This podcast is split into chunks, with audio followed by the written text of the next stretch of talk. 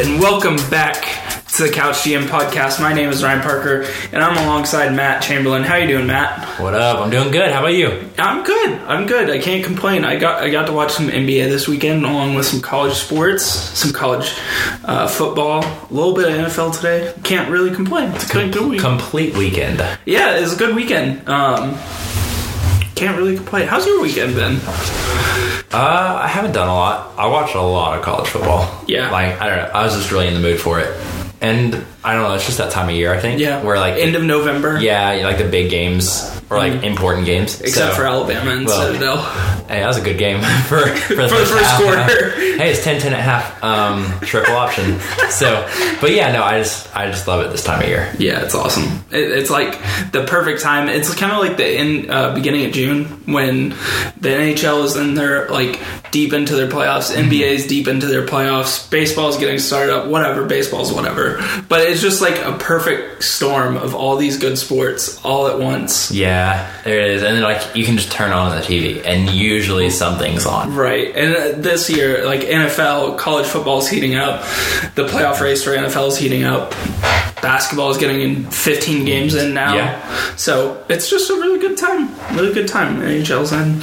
Um, enough about all those other sports. We're here to talk about basketball. If you want to follow more of us and our content, make sure to follow us on Twitter at NBA Couch GM Pod. We've been doing like a poll, fun poll week. Come Yeah. check it out. And we've been getting some good responses. Uh, one time we'll have to do a poll and actually like follow up with a full blown topic on the podcast. That's probably a good idea.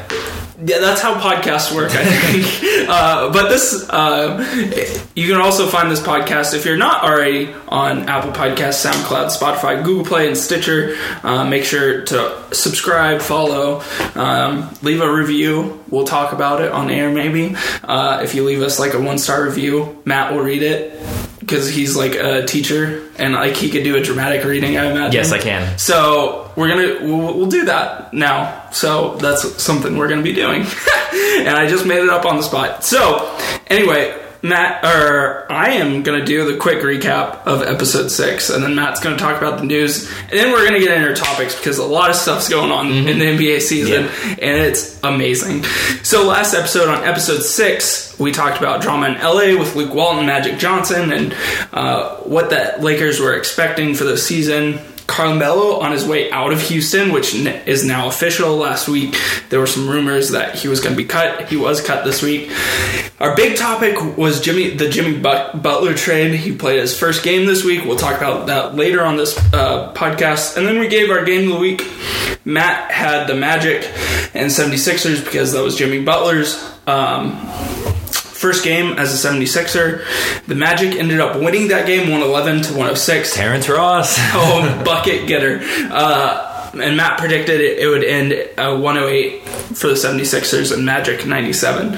I had the crap show of the week, the Wizards and Cavs, and I predicted it would be 110 to 89, the Wizards taking the game. It ended up being the Wizards 119, the Cavs 95. I've been pretty. yeah, I'll say you were close on it, and then a lot of others. You're like right around it. I, it's luck. Like it's luck. like if I started betting on these games, I would lose all my money. So don't actually take his advice. No, no, no. Don't actually. No, that's awful. I'm wrong like 90% of the time. I'm just getting lucky early on in the season. Matt, what happened this week? Catch us up. So NBA news. Unfortunately, a lot of injuries right now. Uh, Elfrid Payton has a broken finger. He's going to be out for at least a few weeks. John Henson tore a ligament in his left wrist. Apparently, like a couple weeks ago, tried to play through it, and now he's going to have to have surgery. Rajon Rondo broke his hand. He's out four to five weeks. And as you were talking, I was just scrolling through Twitter and actually saw this really funny thing from Rachel Nichols. Uh, tonight, Sunday, the Lakers played the Heat, and Rondo was fully suited up like a coach and like had a clipboard and was in the coaches huddle and everything. And Rachel Nichols asked Luke Walton about Rondo being with the coaches and doing all that. Um, about how it went, and then she talked to Rondo, and Rondo said, "Yeah, coach told me to shut the blank up." I love it. It's Um, amazing. But that's four or five more weeks to deal with it, Luke Walton.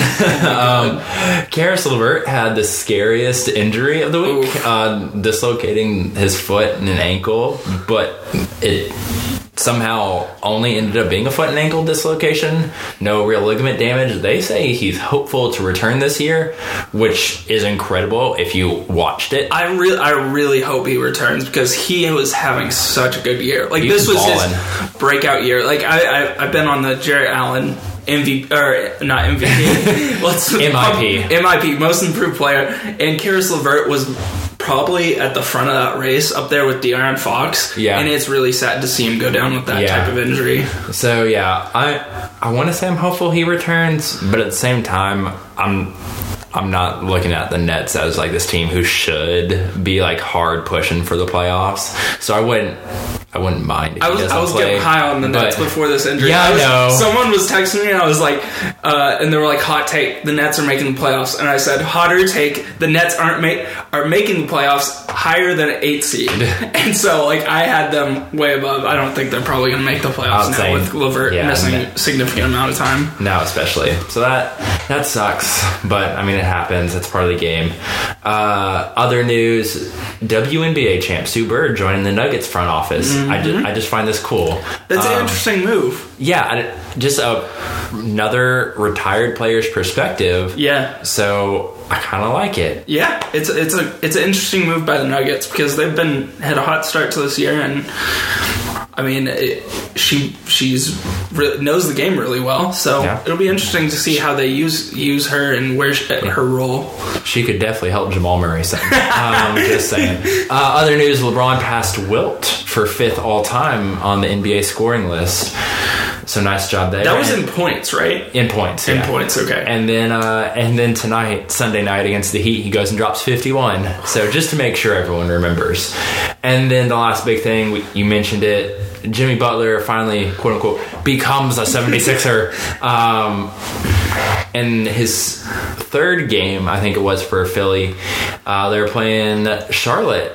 Spoiled Kemba's 60 point night with a uh, dagger three. So Jimmy Butler officially a 76er now, according to the broadcast team.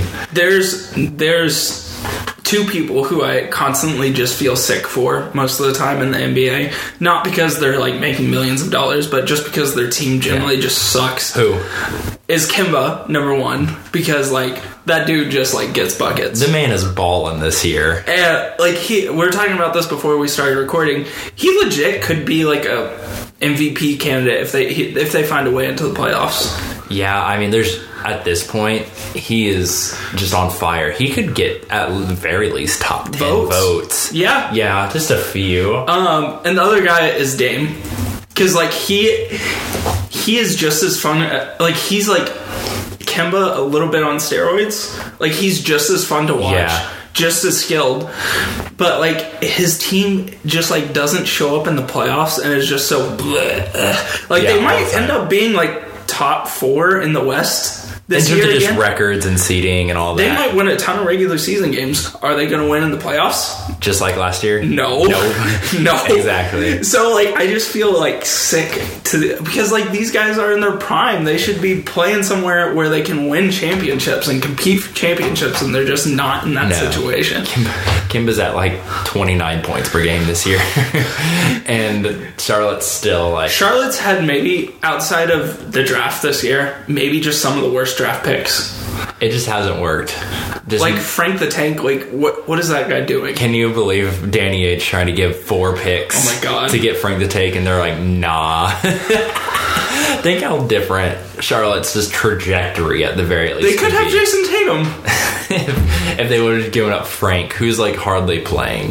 That just it cracks me up. Like these big what if scenarios for all kinds of NBA franchises. Like what if you had done the trade, or what if you hadn't Weren't stupid. yeah, didn't screw up free agency in 2016. Like, Oh, what if? gosh. I love, I love that game. Yeah, uh, yeah. Anyways, let's talk about some more uh, pertinent things going on in the NBA. Is there trouble in paradise, Matt? Talking about the Bay, The Bay. Uh, the Bay is paradise in the NBA. I'm 95 percent sure no, but the 5% and the impact of that 5% says this is a worthwhile topic for right now to talk about because if this does go wrong, it could go wrong in a major way. It could it could very well blow up at the end of the season when it matters. Exactly, like the, what happens when you do get to a game six, game seven, in whatever, like the Western Conference Finals or in an NBA championship, because we're assuming that Golden State is making the NBA championship Right. pretty reasonably. Yeah, what if like this happens again? And it's just like, I'm not even talking about like just Draymond kicking the ball out of bounds and just looking like a buffoon, but like, what if like the talk and KD seems sensitive to the talk. If you don't know what we're talking about, like for some reason, um, Draymond just kicked the ball out of bounds with like a second left against the Clippers when they could have won the game, and KD wanted the ball for the shot. He was he was adamant about getting that ball. If you watch that clip again, he was screaming, and he didn't even come up to the front court. no, it is the second Draymond got the rebound. KD just wanted it, and Draymond just pushed the ball Yeah. up just on his own, and KD just like half-heartedly jogged up court, and Draymond just drove into the lane, wanted to kick it. Triple team, like there was four Clippers around him. Yeah, exactly. And he just yeah. And then the game went to regulation. It's not even like that lost them the game. Right. That just ended regulation. They went to overtime and then they lost. But like it was nothing. And it for whatever reason just KD just lost it. And on Draymond, Draymond, being Draymond, fought back, He did. and, and he said some things about like. I think it- it's been reported that he said something along the lines like, "We don't need you. We won without you." Yeah.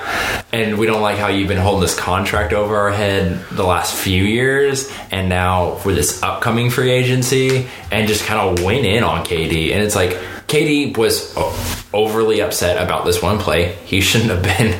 But then Draymond just took it to a whole new level. like he he just does. like went in on Kevin did. Durant, and like I kind of understand Draymond's perspective, um, but again, wrong place, wrong time. Like there, there's a context in which you bring this up, and I think another issue to talk about is that Steph Curry wasn't with this team.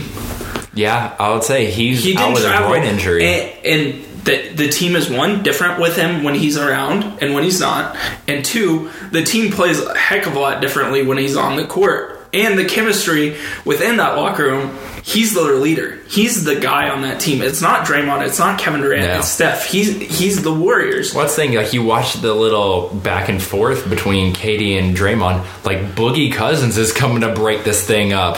Like that's how bad it was, and like no one else is there to do it. Like Clay isn't. Clay looked in. upset too. He did. He looked like Draymond. What are you doing? Yeah, he looked really upset going back to that huddle. Another interesting thing about this whole scenario is um, I think KD coming out of the huddle and into overtime said like some. I think you can kind of read his words. That's he said that's why I'm out. Yeah. And it's kind of like, okay, are you talking about like this scenario? Are you talking about this relationship? Are you talking about the Warriors as a whole? Are you ta- are you thinking about bolting in free agency? I don't. It's Yeah, I'll say go down the rabbit hole It- with that- all these different things. that could mean anything. Absolutely anything. And then from there, the team decided like that Draymond went too far. Like the team, like the executives within it, decided that this whole thing just went too far. They decided to suspend Draymond for their next game, which was against Atlanta. Without so, without pay. so I think that was the important part is Draymond and his people It kind of came out like they weren't super surprised by the suspension, but it was the fine, which a game check for Draymond's one hundred twenty thousand dollars. So for him, it's kind of chump change, but at the same time, he was like he said he was very surprised by that, and so he It's never happened before. Yeah, it he- doesn't happen. so he said he, pl- and now it's come out few days later that he plans to appeal the team issued fine. That almost never happens. Like usually, if it's an NBA like commissioner fine, like you'll see players occasionally Appeal decide it. to appeal it. But from a team perspective, usually like the amount or if they do get fined doesn't even get out to the media. And in this case, it did. And now he's appealing. Like that just seems very odd. Like Draymond, like he could have just let it go and been like, "All right, yeah, I screwed up, whatever." And just let it be. Take your suspension, take your fine, take the night off against Atlanta, and just come back. And he didn't. That's interesting. I didn't know he was going to appeal it. Um, I think that, wow, that says a lot. I think we've thought about the Warriors as having this great culture. And with the way this thing has been made public, and there was something David West said at the end of last season, something along the lines of, "You wouldn't believe the things that went in inside the locker room that probably will never get out." Yeah. It feels like this one thing is the thing that's getting out this year. Yeah. And maybe it's blown way out of proportion. Maybe this happens all the time within their locker room, so they're used I don't remember it. if it's the Lowe Post with Zach Lowe or the Woj pod, but I was I was listening to one of their interviews this week, and they said at practice like this happens all the time. Like this very much like this talk and this kind of trash they throw at each other. It like it comes from everyone at and it goes directed at everyone, but it's like never been a problem. It's more of like a competitive like you want that deal, fine, go score on me and Yeah. prove you you deserve it. And this time, like it wasn't. Maybe it was the same words, but it wasn't the same context or wasn't the same tone that it had been before. And now it's a problem. So I found that interesting too. That like this this discussion was not like out of the blue necessarily. Yeah, it feels. It, I don't know. In a relationship, I guess, like I think about the context of like my wife and I's relationship. I feel like whenever you have something that you've been like holding, like it just bursts out. Like it, you see one, like someone say something to you, like, "Oh, you didn't do the dishes." Like, "Oh, really? You didn't do this, this, and this." Like you, you know, like if you've been in a relationship, Yeah. you kind of understand. Like, Yeah. I feel like this is that for Draymond and Kevin Durant. Yeah. Like, you didn't pass me the ball. Oh yeah. Well, you're effing this team over with this contract, and like I feel like it's so public, but at the same time. I feel like this is pushing KD out the door because this isn't the first time the Warriors have kind of publicly, I don't know, gone after Kevin Durant. Like even at the parade, they were saying some interesting thing, like kind of poking fun at Yeah. Kevin, which is kind of weird. I don't know. And part of it's that no one, even within that organization, still really understands Kevin Durant. No one in this planet seems to understand Kevin Durant as just the person. That's scary. Like how he internalizes things or like how he deals with conflict and like with problems. Like we know on the basketball court, he pulls up from 30 feet and it goes in. Like we know that. But like all the social media stuff and everything like that, the burner accounts and things, like no one really understands him. He's just this quiet, more so isolated in his own head type of guy. And Draymond's the exact opposite. Yeah. Like you say these things, and what does this mean? Is Kevin going to hold on to this for the next six months? Does he internalize this enough to say like I don't want to? Play. I've I've had my championships here. I got it. I'm done. I can See go y'all. somewhere else. Yeah, I can whatever contract. big last contract. Because Yeah. he's what 29, 30 ish. He's probably around there now. So he could he could make one big last contract like max deal. He could probably play into his forties with his abilities. It's not like Russ where he relies on speed. Yeah. He just Kevin just turned 30 in Okay. September. So, yeah, I know he's if he wants a 5-year deal, um, someone will give it to him. So, yeah, I don't know.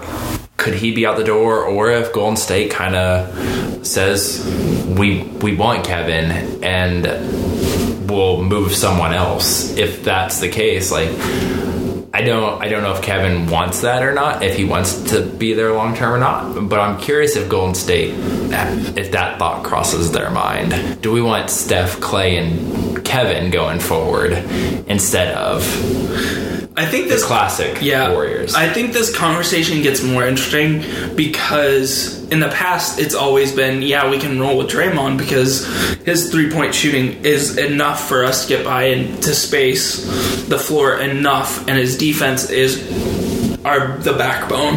That's not the case anymore. He's shooting like sub thirty percent this season, I think. I'll And his defense isn't really that good. as someone who's going to turn 29 this year. Like he's up there. Like he's already like I know he, it doesn't feel like he's been in the league as long, but it's because he played multiple years at Michigan State. He's currently sitting at 44% from the field, and then from three shooting 22% this year. That's awful. And like you watch him play, and it's He like, doesn't shoot yeah. it anymore. He just won't. No, his well, his three point attempts per game is sitting at two. Like he's only taking two a game. So, I mean, one, you're not going to get in a rhythm only shooting two a game, and maybe that's part of his frustration too. Is like between Steph and Clay and Kevin, they're getting all the shots. Yep. and he's like, I'm just not getting enough touches to I'm be doing the effective all player. the dirty work without Yeah. all the praise. yeah, and so some guys like Tony Allen were cool with that. Love it. And uh, Draymond's like, no, I'm a big enough star because he wants the max deal. Yeah. Like, right? Like, he wants the max. And I, I can't blame him for wanting the max. Like, he's could qualify for that five year, $190 million max. And it's like, as someone who's going to be turning 29 and that'll take you to your 34, like, of course he wants that deal. Yeah. I don't know. I don't know if there's a team that will give that to him or not, but he's he's going for it, Yeah. I can't blame him for that. Get Yeah. your money. Yeah, go get your money. Um, I don't know. I don't. If I'm Golden State, I honestly don't know if I give him that money. Like I, I'm It's too, hard financially just I'm- to give him the money. because Kevin Durant and Clay are free agents this offseason, Yeah. and he's a free agent next season. Correct. So theoretically, you have Steph on a max. If you if you convince KD to come back, that's another max, and if you give Clay a discounted max, that's That- three players. But still, that's at that point, that's still going to be almost your entire cap sheet. So you're not gonna give Draymond, an, like he's not. I don't think he's played well enough to justify that in Golden State.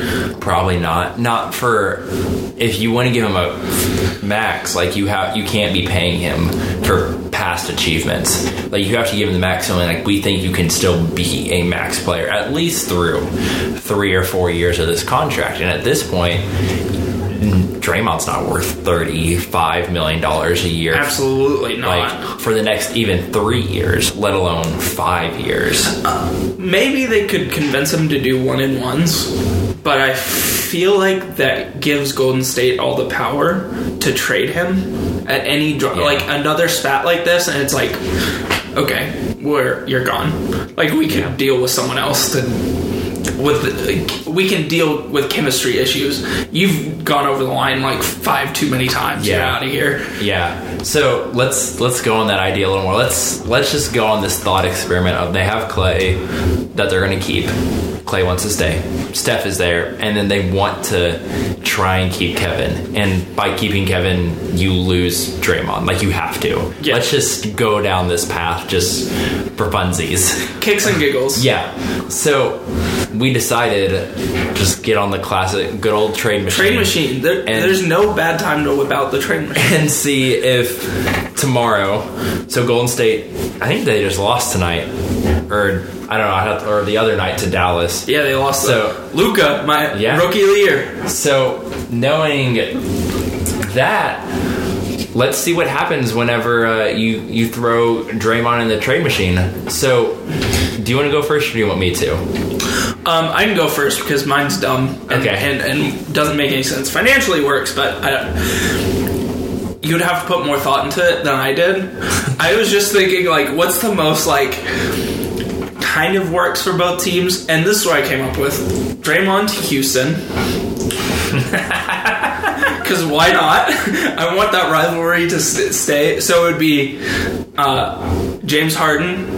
So uh, my thing is, you need to get someone who can handle the ball outside because they tried that with Melo. Didn't Yeah. work. You need someone Not who well. can kind of handle the ball, bring the ball up the court if you need, can push the pace. So Draymond to Houston and Golden State gets back Clint Capela. Kind of. So it's that it. rim runner Yeah. that they need, like, can protect the paint.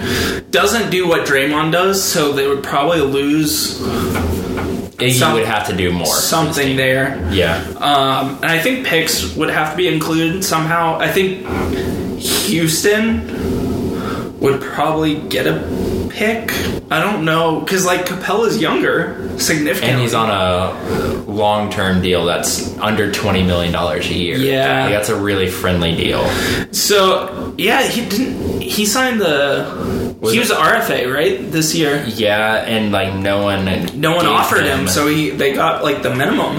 Let me let me look at Clint Capela's contract. So he has signed for It's like a four year deal, maybe It's three yeah. Year. Uh, sorry, this is taking forever and a half to pull this. Anyway. I'll, I'll keep talking while No, you. Uh, so, like, I think that picks would have to be involved somehow. Um, financially, it works just straight up. I feel like they would have to adjust this somehow. I'm not smart enough to do that, so I'm gonna leave that up to other people. But Houston. I think that would be kind of interesting. Draymond on Houston would be really interesting because one, they get they get a defensive player that they desperately need, some semblance of defense, and Golden State gets this center who knows his place. once you get out of Demarcus after he leaves this next year because you assume he is Yeah. and he's going to be back, you have a long term answer solution for center. Yeah. No, I think it's a. It's an interesting. not a terrible idea. It's not a terrible idea. Neither team would go for it. I know No. that. It's not like They oh can't yeah, trade this, with each other. yeah, no, they're not going to do that. This like um, the Knicks and the Celtics trade. Like it just like wouldn't make sense. Yeah. Like two rivals who don't like each other are not going to swap swap players. Although when the series came up in the uh, playoffs, Draymond would be talking all the smack about Oh. Kevin Durant, and I would love it. I'll be here for that. Uh, but found it. The Clint Capela contract, five years, ninety million dollars, Dang, and that's- it ascends. So he's at like 15 and a half this year. It'll end at 19 and a half. Yeah. So for a starting center who knows you know what they are, and you know that they can honestly still get better. That's a good deal, and I think Golden State for some stability that'd be kind of nice. Yeah, the, the, I mean, he wouldn't play a ton of minutes because he can't switch. But I think they also know Cousins can't switch. here's the, he doesn't have to switch on to Steph Curry anymore. That's true. He's playing with That's Steph true. Curry. That's true. He, I mean, like Harden would probably cook him, but like, Whatever. yeah, He cooks just about everyone. yeah. So it's not like the end of the world. Anyway, I just thought that would be a, a fun-ish trade. we're down the rabbit hole anyway. So yeah, like, conceptually, it's it's cool. Uh, I, I really, I just want to hear what's going on. Like, I want to know what was going on behind the scenes last year of Golden State. I feel like Draymond would just let it rip. Like someone has to leave to Yeah. tell the stories, and of all the people who could leave, Draymond's the one that would tell. yeah, Whereas KD is probably just be like, it was whatever. Nothing happened. Nothing happened. Clay would like sign a toaster or something again. He just go to China. He like just ask him a question, just turn around, get on the private jet, and go to China. yep. All right. So what do you got, Matt? Because I know you probably have something that that wor- actually works and is way smarter than So maybe. So in my I have two. One one's just a whatever. So I'll start with the whatever. This is my equivalent of yours. Um and this one is just because I want to see this team just burn to the ground. Um, Draymond to Washington Ooh. and send back Markieff Morris, Kelly Oubre, and Troy Brown. I actually think this is a really good deal for Golden State. That would be fan- Like- getting Oubre would be a huge deal. Like you're gonna have to pay Oubre, but he's not. He's gonna come in and play for Golden State, and then he's not gonna have like this star performance. So you can probably get him to sign for a Less. lesser deal. Troy Brown, someone that they just draft, that Washington just drafted uh, in this past draft, and then Markieff Morris. I think he's has a year left on his deal, so he'll expire. And but that's like kind of a nice, uh, like four. yeah, he's like at eight and a half million dollars. Yeah. So like, yeah, he's someone who can actually play in the playoffs and like kind of do what you want him to do: shoot, Play defense. Shoot yeah, threes. shoot, play, and get rebounds. Like that's actually kind of a nice player, especially if you're going small ball. Like, Yeah. he can't handle the way Draymond can, but terms of shooting, he's as good, if not better, than Draymond is currently performing. Rebounding, he's 80% of Draymond. And defending, he's like 60% of Draymond. But like, whatever. Like, how many people actually defend in the league? Right. So, like, like Golden actually- State's probably going to outscore them anyway, so it doesn't Yeah. really matter. So like this actually gives them depth because that's one of Golden State's biggest problems is depth. Like Yeah. it's kind of they're playing like Damion Lee like minutes, and that dude was like in the G League last year, and it's because they don't have anyone else. And then from the Washington side, I just really want to see John Wall, Bradley Beal, Otto Porter, Draymond Green, and Dwight Howard. Could you just, imagine how much hate that they would just stare at each other on the floor and hate each other? like whoever has to inbound the ball is like I'll just take the like the delay of game. I hate I'm you. not passing the ball to anyone. That's like the uh, that's like the equivalent of I, I don't know I don't know what it's the equivalent of, but like I would just love to see uh, like a, a reality TV show about that team. Some hard knocks version Yeah, yeah. of this. Like that'd be so good. And then you still have guys like Austin Rivers and just different things like this. It's like just come on. Just a whole Give bunch of to me. disgruntled players, and then Scott Brooks trying to. Scott Brooks just standing there. He that would be the epitome of the this is fine meme. Just trying to put Febreze over this crap of a team. like that would just be like the ultimate thing. I just want to see that happen just because amazing. headlines. Yes. Like so that was my like BS, just whatever. Although it actually isn't a terrible, terrible idea from Golden State's perspective. Um because what well Washington does need to shake them things up. They're like five and eleven or five and twelve, something like that. They need to figure it out. They're bad. My my kind of somewhat smartish one would be send Draymond to Brooklyn. So Ooh. one, they have like young talent there. Yeah. Like he can kind of be the leader of that team. Um, I know we just talked about the LeVert injury, but whatever. And in return, Golden State would get Spencer Dinwiddie, Mm. who's in his last year. Hollis Jeff Rondae Hollis Jefferson, who I think he's in his last year. He's going to be an RFA. Okay. But you can probably still get him at a reasonable rate, the same way we talked about with Oubre. Yeah. Probably, and it'd be less than Oubre because Hollis Jefferson doesn't shoot that well. Yeah. But everything else Draymond did, like Hollis Jefferson does. I mean, he's not quite as big, so his rebounding is not quite as good. But the idea. That's why you it- have Kevin Durant. I'll say he's like Hollis Jefferson at this point in terms of the everything else, the rebounding, the passing, the pushing the pace, the defense is like eighty percent of Draymond Green. Mm-hmm. So I think that's pretty nice, along with Dinwiddie and then also Jared Dudley. So just figuring out the whole salaries and everything because Dinwiddie's on a great deal at like one and a half mil.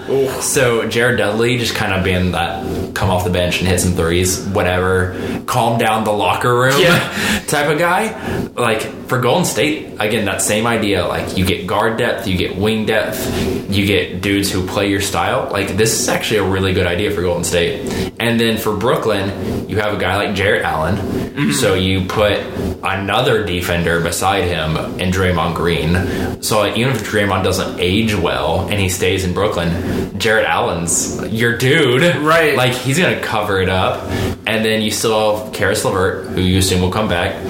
You still have the D'Angelo Russell experiment going Whatever on, that is. and then a few other nice pieces on like decent deals, like Joe Harris and a good coach. You finally are getting your picks back, Right. Like you can kind of build something with Brooklyn, and maybe that's a place that Draymond might actually want to stay. Well, they could pay him too, Yeah, they they already have the space, so this actually like and that's another the good thing about this this deal is that if it doesn't work out for Brooklyn, they can let him walk. yeah, let's say they only have to keep him for another year because he has this year and next on his deal. You can deal with that. You can deal with Draymond for a year and a half. and it'll probably get you to the playoffs. I'll say if you want to make the playoffs, this probably helps. Yeah. and or in theory it helps. And as much as I like Spencer Dinwiddie and Rondae Hollis Jefferson and Jared Dudley, fans usually don't come to see those guys. Right? Who's Spencer Dinwiddie?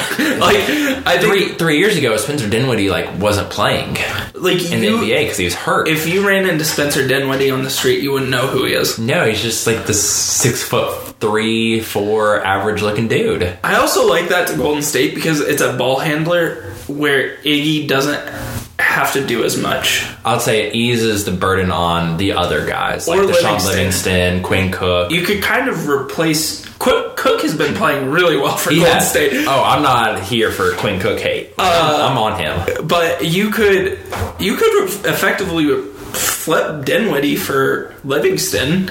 Yeah, Dinwiddie's younger, so like maybe you keep Livingston around as like a locker room presence. I've heard I listened to an interview with him on a pod a couple weeks ago, and he was seemed like a pretty down to earth type of guy. Well, I'd say after all the injuries and everything, he's probably just like, I can't believe I'm still walking. yeah, yeah. So like, I, I kind of like this. I would go for that. I don't know if Golden State would because they they.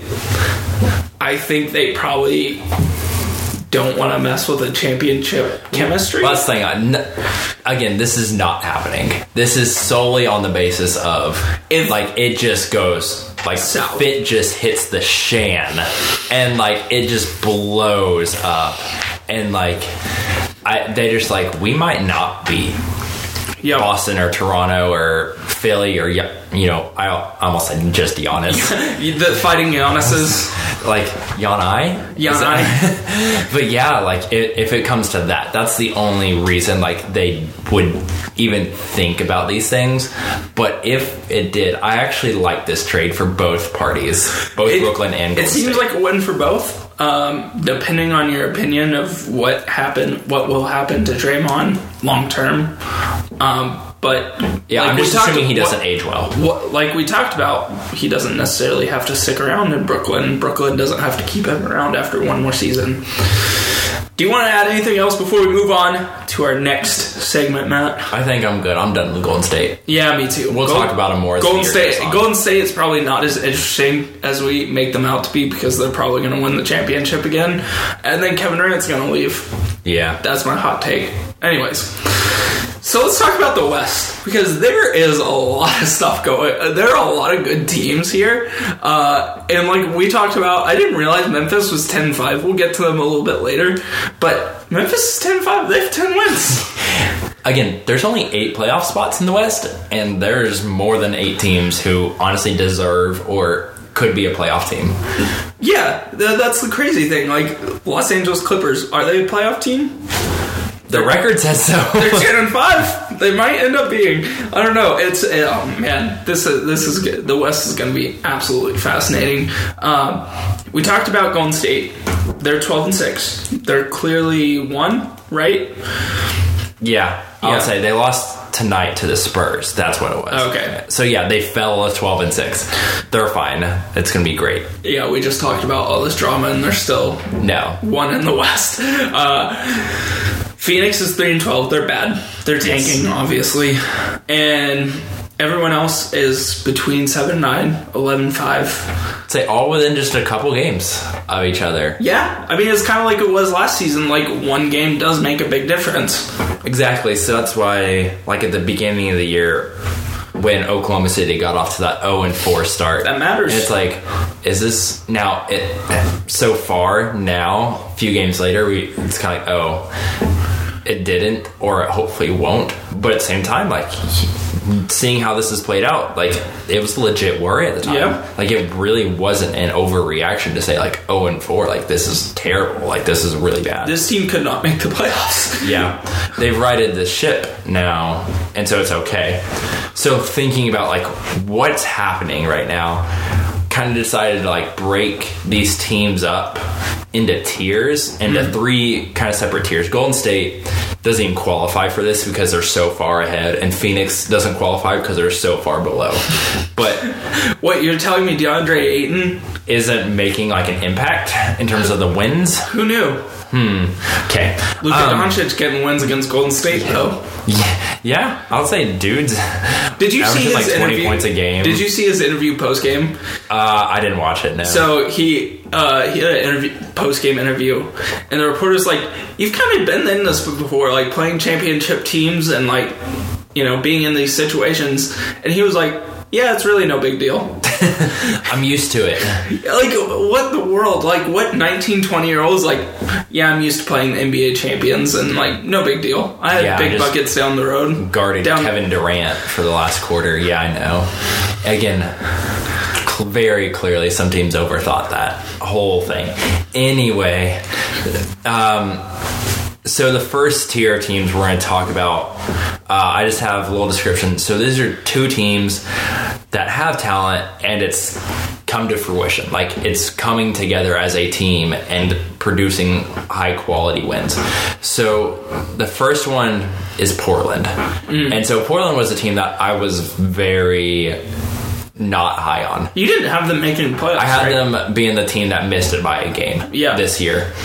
So they're currently at the time of this recording 11 and 5. Eh, Every game's been competitive.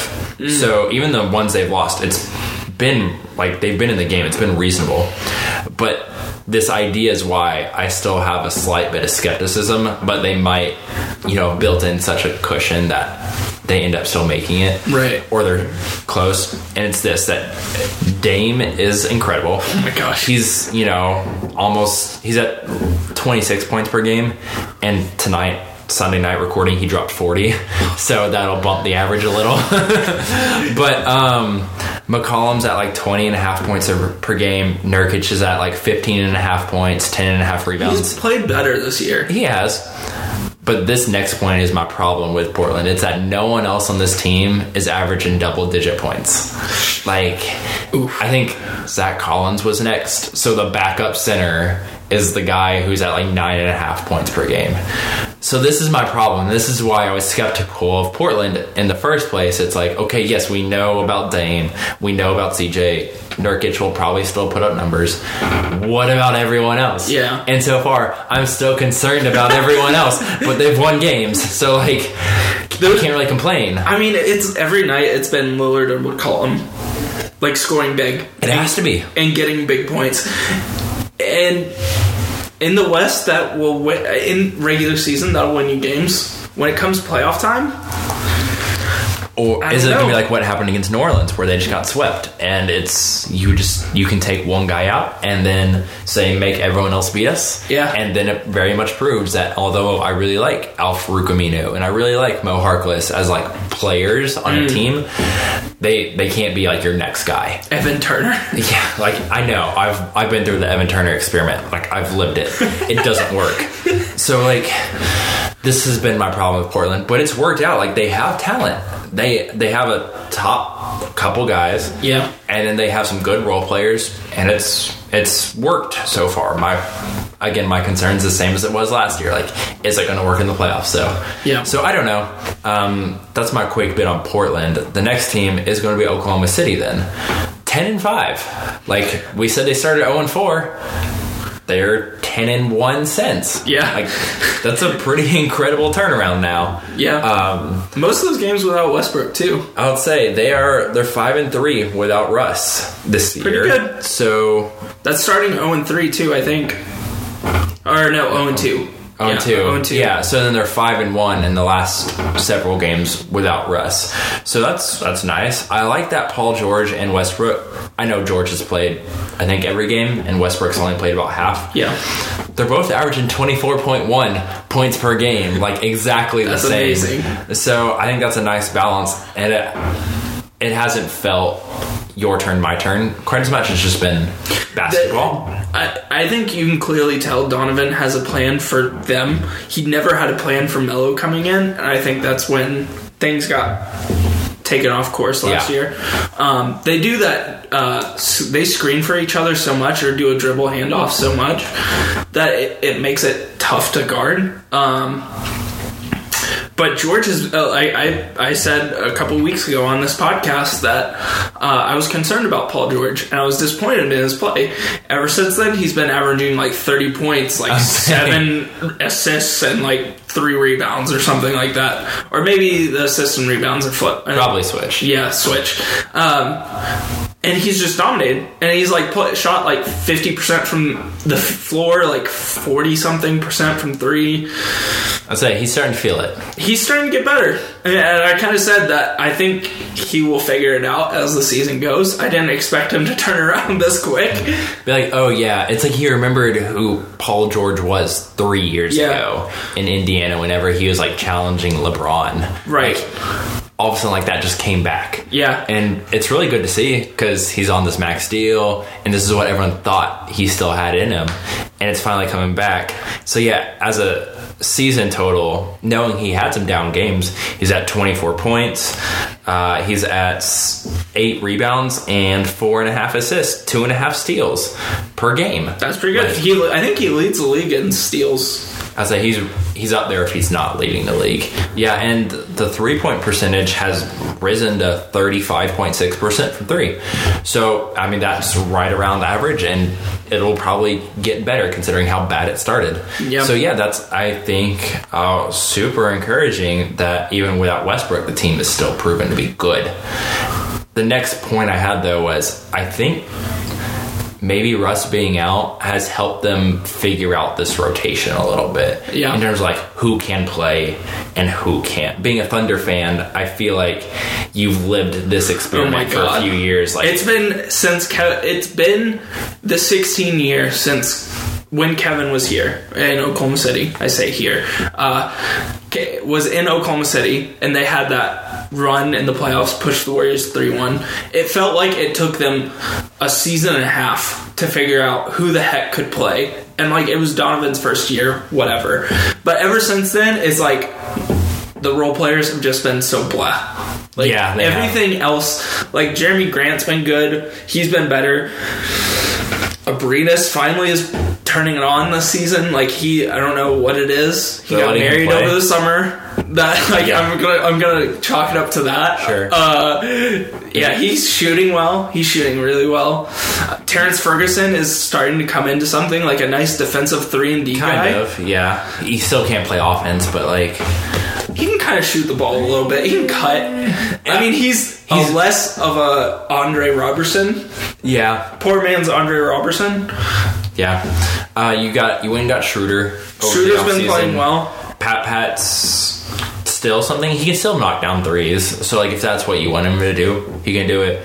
You the team feels like they found a gem in Hamidou Diallo. Yeah. So uh, like I guess that's nice. You still have Raymond Felton if you need him. Good God, I swear to God, if he plays minutes when Russ gets back, I'm gonna pull my hair out. But like he he's probably a nice guy to have on the bench at the very least. Have sure, like a Sure. vet guy. Yeah. Yeah. And then the last guy who like I'm actually really glad this is working out, like Nerlens Noel. dude's been balling out. I'd say he's averaging like I feel like three blocks a game. I'm not sure about that. I think it's like two and a half. But like he's actually a good backup center. He's good, and he's he had one game where he went for like twenty something, twenty five, and like I think twelve Adams or was out. And Yeah. so he got the start. And all he does is he if he actually does it, he runs the floor and he blocked shots. if Clint Capela can get what five years, 90 million. ninety million. I don't know why Nerlens couldn't get that from a team. He got offered something like that and he turned it down and bet on himself. Yeah, to come to Oklahoma City. I, I honestly think that's probably in his price range. Um, he's been really good. Adams has been spectacular this season. Like he is Oklahoma City's Draymond without the way he talks. I guess if that makes sense. Like he's that physical presence. Like when you run into a Steven Adams screen, you know it. It's ridiculous. Uh, the dude's a friggin' monstrosity uh, in terms of just like getting offensive rebounds. I think Deion, uh, speaking of Ayton, uh, I think he had a quote because the Suns and Thunder played last night that said something about like. Ayton felt like that was his welcome to the league moment whenever I think there was an offensive rebound and like Steven Adams like essentially just like shoved him out of the way and caught the offensive rebound. Uh, yeah, that's pretty incredible. Yeah, it's been fun watching Oklahoma City. I'm, I'm not getting a heart attack every time someone not named Paul George or Russell Westbrook puts up a shot now, so Yeah. that's nice. That's true. So I think, and I've been saying it, they have they have top three talent in the West. Yeah. And my thing was like they're gonna be a top three team, and that start had me a little worried. But they've come back to it now. They are sitting as the third team. Yeah. So uh, Oklahoma City's so far figured it out. We'll we'll see if they can keep going then that leads into the next tier of teams I have, which this is the teams that just play super hard. Mm. And according to the record, they're the next best teams in the West. And so that's going to be the Los Angeles Clippers and the Memphis Grizzlies. And somehow both of these teams at the time of this recording are sitting at 10 and 5. Like I don't know how. and you said it earlier like what what do either of these teams have that makes them good? And I I don't know. I like I like Los Angeles.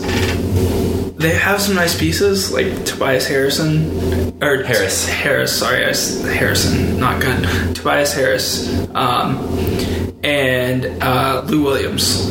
Like those Love are Sweet Lou. le- those are good players. Their team's full of good players. I don't, but that's the issue. It's just good. Like there's no superstar. Yeah. So they've won a lot of close games this year. Their only losses are to playoff teams. they Like, beat Golden State. That was the that was the blow up. Yeah. The Golden thing that game. Yeah, and so it's like they beat the teams they're supposed to beat. They're competitive against everyone, and if they do lose, it's because they fought hard and they just didn't have the star talent to win it Yep. at the end. But like you said, Tobias Harris, he's at like 21 points per game this year. Danilo Gallinari is staying healthy. He's at 20 points Uh, per game. it's only 15 games. I say- I don't trust it. I'll say I'm not I'm not saying I'm banking on Gallo playing 70 games this year, but like he's shown why he was given the contract he was given. Like he can put the ball in the bucket. It's nice to have and like you said, guys like Patrick Beverley, Sweet Lou, Shai Gilgeous-Alexander, their draft pick. He's been playing looks well. looks good. Like they have things, Boban and whatnot. but like Montrezl Harrell, just these classic dudes who is just like basically any team in the NBA would be like, yeah, I want that dude for that contract that you Yeah. have him on, and they've just put it all together on a team, and it's ten and five, and I don't think the win percentage is sustainable. But if you're asking, are they going to get to forty to forty-eight wins? I would say they're going to be in that range. Did they have this hot, hot start last year where they maybe went like 12 and 2 or something like that and then just like drastically fell It off? off. Like Th- I mean, I guess they Injuries did trade, happened. trade. Blake, uh, so that team changed. But I don't know. It's an interesting team. I don't know. I don't think I had them in my playoffs. West I didn't. playoffs. No, Um, I had them as my next team after Portland, so it was a ten. Could they Indiana their way to the playoffs and just like play hard enough to get in? Maybe. Just play hard literally every night and catch Golden State sleeping. Yeah. Catch Houston sleeping. Like, maybe. And part of me doesn't, I don't want to say this, but I would borderline be disappointed if, you know, a team like, let's just say, let's just throw out there like New Orleans doesn't make the playoffs because I really want to see Anthony Davis hmm. in the playoffs. I, I, I'd much rather see AD than Tobias Harris. Sure. Like, and most people would agree to that. I mean, Superstars are what run this Yeah. Tobias Harris is not a superstar. but at the same time, like if the Clippers just come out and play hard every night, like that's worth something. But then it gets into the whole discussion like we just had with Portland. Like, okay, you come play hard and you win a bunch of regular season games, but what happens in the playoffs? Like you get bounced real quick. Yeah. So I'm afraid that's going to be their destiny, but I can appreciate the total team effort of the Clippers. I'm like Doc Rivers kind of proven like he can still coach. Like it wasn't just CP3 and Blake just doing things Yeah. before. It was Doc Rivers. Yeah. Too. Yeah, I watch this video analysis of um, how they run Lou Williams in like this like triangle type offense, and um, it's kind of interesting. He's a really good, fascinating player, and I wish he would get on a better team. He's one of those dudes like he would be so much fun on like a ultra contender, like a legit contender. Well, he was on Houston before he got traded for Chris oh Paul. Oh gosh. But like, yeah, I get the point though. Like, what if he did get flipped? Like, I'm just throwing this out there just because. But like, what if he went to like Milwaukee and he was like their guy off the bench? like, you can still start Eric Bledsoe, and I don't know, maybe close with Bledsoe some games, maybe not. I don't know, but like just like that dude off the bench, like how cool would that be? I would love that. I would. I would buy a freaking Lou Williams jersey for as a Milwaukee Milwaukee Bucks uh, player because that guy's so much fun to watch and he deserves to. That'd be great on that team. That would be so much fun. Uh, can't do more trade machine things though on this podcast. We're, we're, Uh, we're tapped out. uh, so, do you want to talk about more about Memphis? I'm super interested by them. Again, it's just like, how are you winning games? Yeah. Because even their best players, Conley and Gasol, are at like 19 and 17 points per game, respectively. Again, no. n- Those guys aren't stars anymore. Like they're not superstars. Yeah. I guess if you, I guess they're stars, but they're not superstars. Conley is on a huge deal. Gasol's at the end of a huge deal. Jaren Jackson Jr., their draft pick, number four overall, is playing fairly well. But then they just have a bunch of misfits after that, like between Shelvin Mack and MarShon Brooks and Garrett Temple and Slow Mo Kyle Anderson. I forgot that he was there. He's on that team, and they've had injuries. Even like JaMychal Green, their starting power forward's been out. Wayne Selden has been getting power forward minutes, even though he's a very clear two guard, like Yeah. two three combo. But it's just because he's really physical. He plays the four sometimes as like their backup four behind Jaren Jackson. Like that's the team. And, and they're 10 and 5 and I don't get it because That was like half the ones they had last year too. yeah, it was. And so, like, again, probably not sustainable. I would say that for me, I would say the chances are less sustainable for them than the Clippers, um, just because the Clippers have a more complete team, and I like the Clippers coach Doc Rivers more than I like Memphis's JB Bickerstaff. Uh, so Memphis probably doesn't stay afloat long term. Sure. But at the very least, they could have some very real one year trade asset guys. Not even like talking about Gasol and Conley, but like the other guys. If again a contender or someone who thinks they're a contender needs a piece, needs that bench guy, Memphis probably has that if, Yeah. if someone wants it. So I don't think ten and five is sustainable for them, but it's it's encouraging that Jackson Jr. is playing. He looks like a viable NBA player. Conley still is something, and Gasol is still something. I guess. Like, I, I think know. Gasol gets traded know. at some point this year. If he stays healthy. if if he can. Yeah. Again, I don't know how many teams are looking for a guy that old on a big deal. Yeah. like Marc Gasol is on. I guess I could see it. His his style of play still fits the modern NBA. Yeah. passes, shoots. He's not like just this big physical guy necessarily. He's not what he once was. He couldn't post up score, I don't think, as well anymore. Um, No. But he can stretch the floor. Like, he can hit threes. He can stretch the floor. Yeah, he's at 24 million this year. Next year's a player option for him at 25 and a half. And part of Yes. like Marc Gasol's not turning down 25 and a half million dollars No way. Unless he just really hates this scenario, like this situation. like if he got Yeah. traded somewhere and he's like, I hate it. He's here." had, like, a new coach, like, every other year. He yeah, Memphis. Memphis just keeps cycling through guys. So unless he were to get traded somewhere, he's picking that up. And uh, so, do you want to pay Marc Gasol twenty five and a half million dollars? And there's a fifteen percent trade kicker, so that would actually go up a little bit more, being closer to thirty. Yeah. Don't love that. The Really the more you that. talk about it and like realize it, you're like, ah, that's probably not happening. Yeah. But if if Memphis just went on a hard tank, though,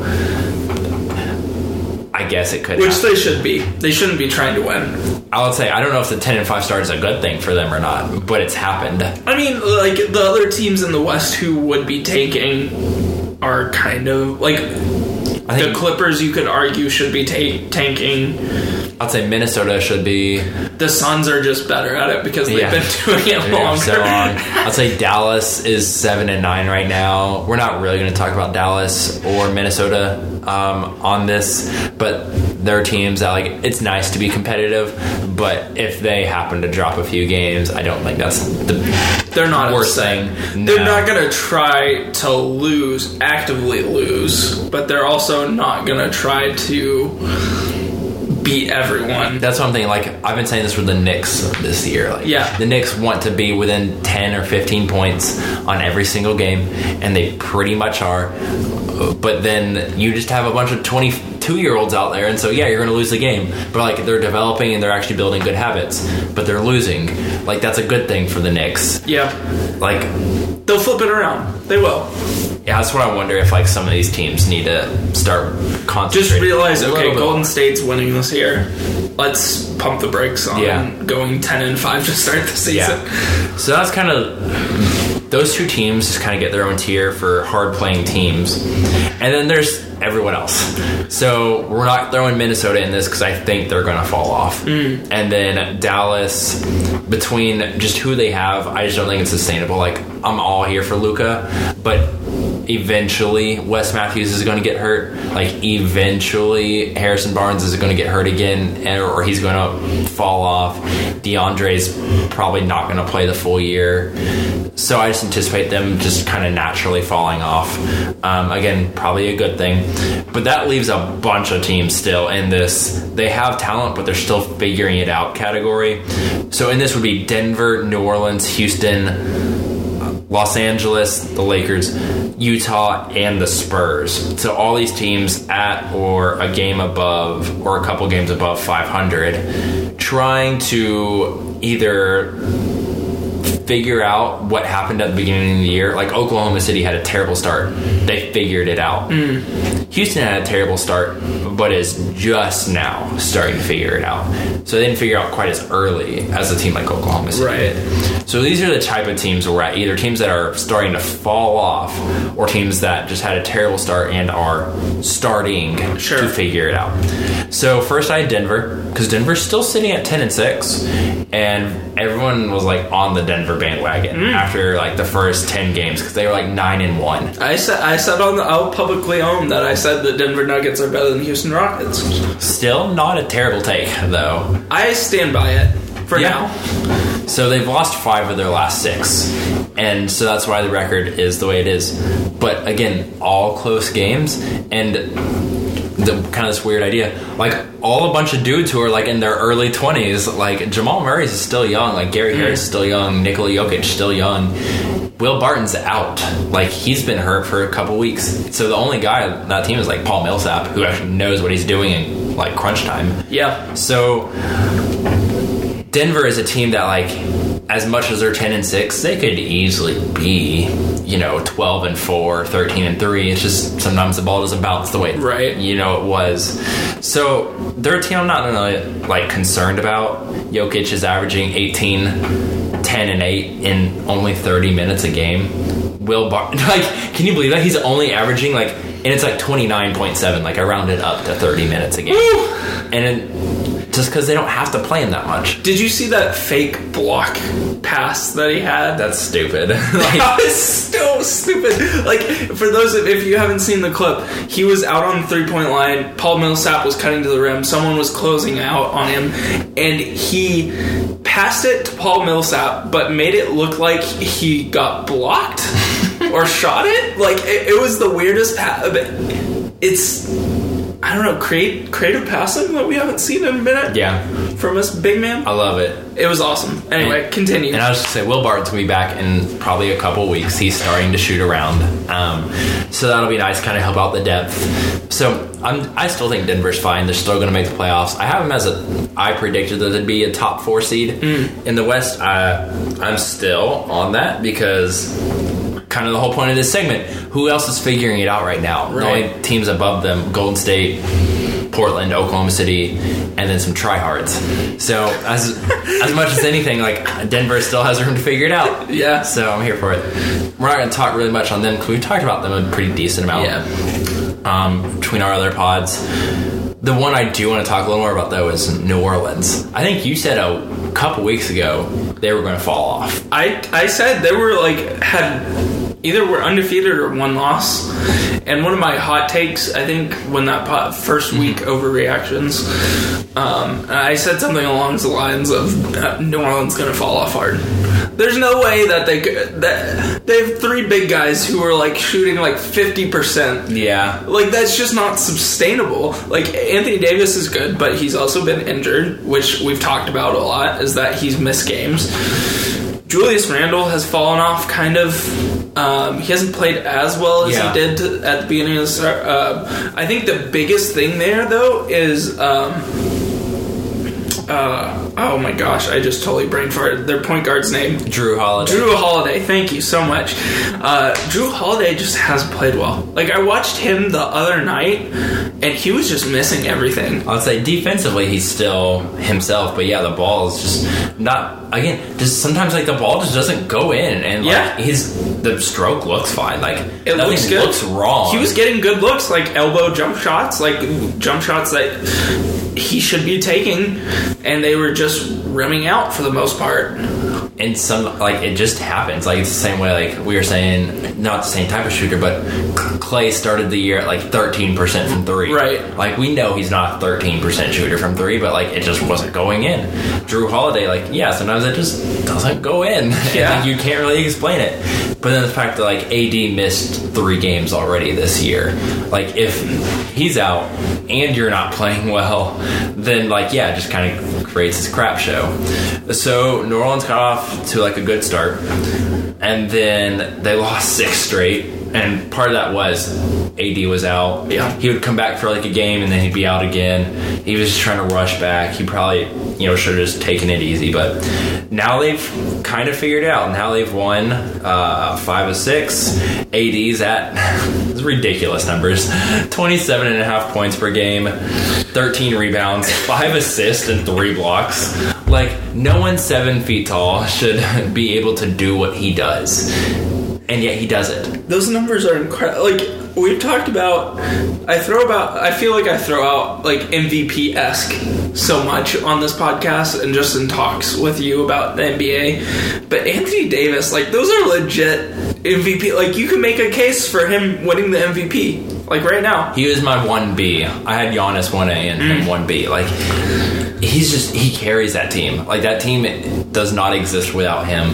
This team is not a playoff team without him. So, yeah, no, it's all him.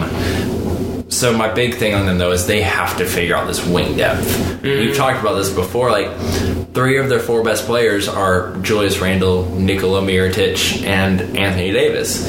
Well, you can't play all of them at the same time. Like Jrue Holiday's the top four player on that team, but like you can't be playing Mirotic at the three. Like Chicago No. did it, and we saw how that worked out for Chicago. No. So, okay, if Mirotic can't play the three, I mean, spacing wise, he can play the three, but he can't actually do it.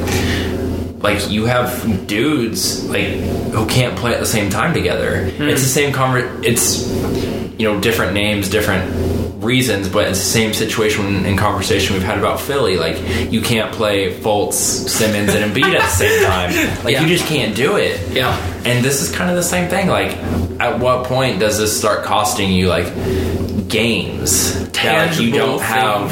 Yeah. wings? Like E'Twaun Moore can play the two, Jrue Holiday can play the one, and you just have no one to play the three. Like you just really don't. And unless Elfrid Payton's starting, and then you can bump Holiday down to the two, more down to the three. Like that's the only way this team has wing depth at all.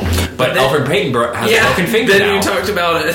like, and that doesn't sound like like oh, Elfrid Payton like broke a finger on his left hand, his non-shooting hand. Okay, well he's out for they haven't said that I've seen, but I'm guessing anywhere from like two to six weeks.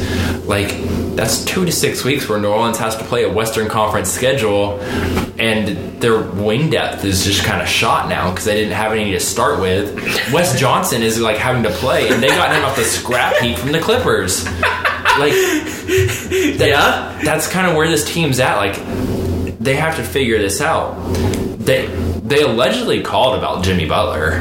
They they had as New Orleans front office, you have to find a way to make that trade happen. apparently what I had heard was that Minnesota said they wanted Jrue Holiday in the deal, mm. and so they were not looking to do the deal at that point. Then, and I could see that for Minnesota, like playing Teague and then Holiday at the two, Wiggins at the three, and KAT in there, and then probably Taj because Yeah. Taj.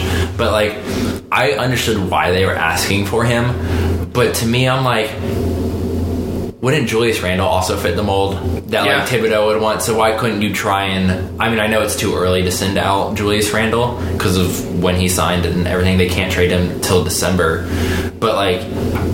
And maybe that was the problem is like the deal just couldn't get done in time. But like a Julius Randle, E'Twaun Moore, and a pick or something like that. like, Yeah. throw in some young player like Frank Jackson who played point guard at Duke like two years ago.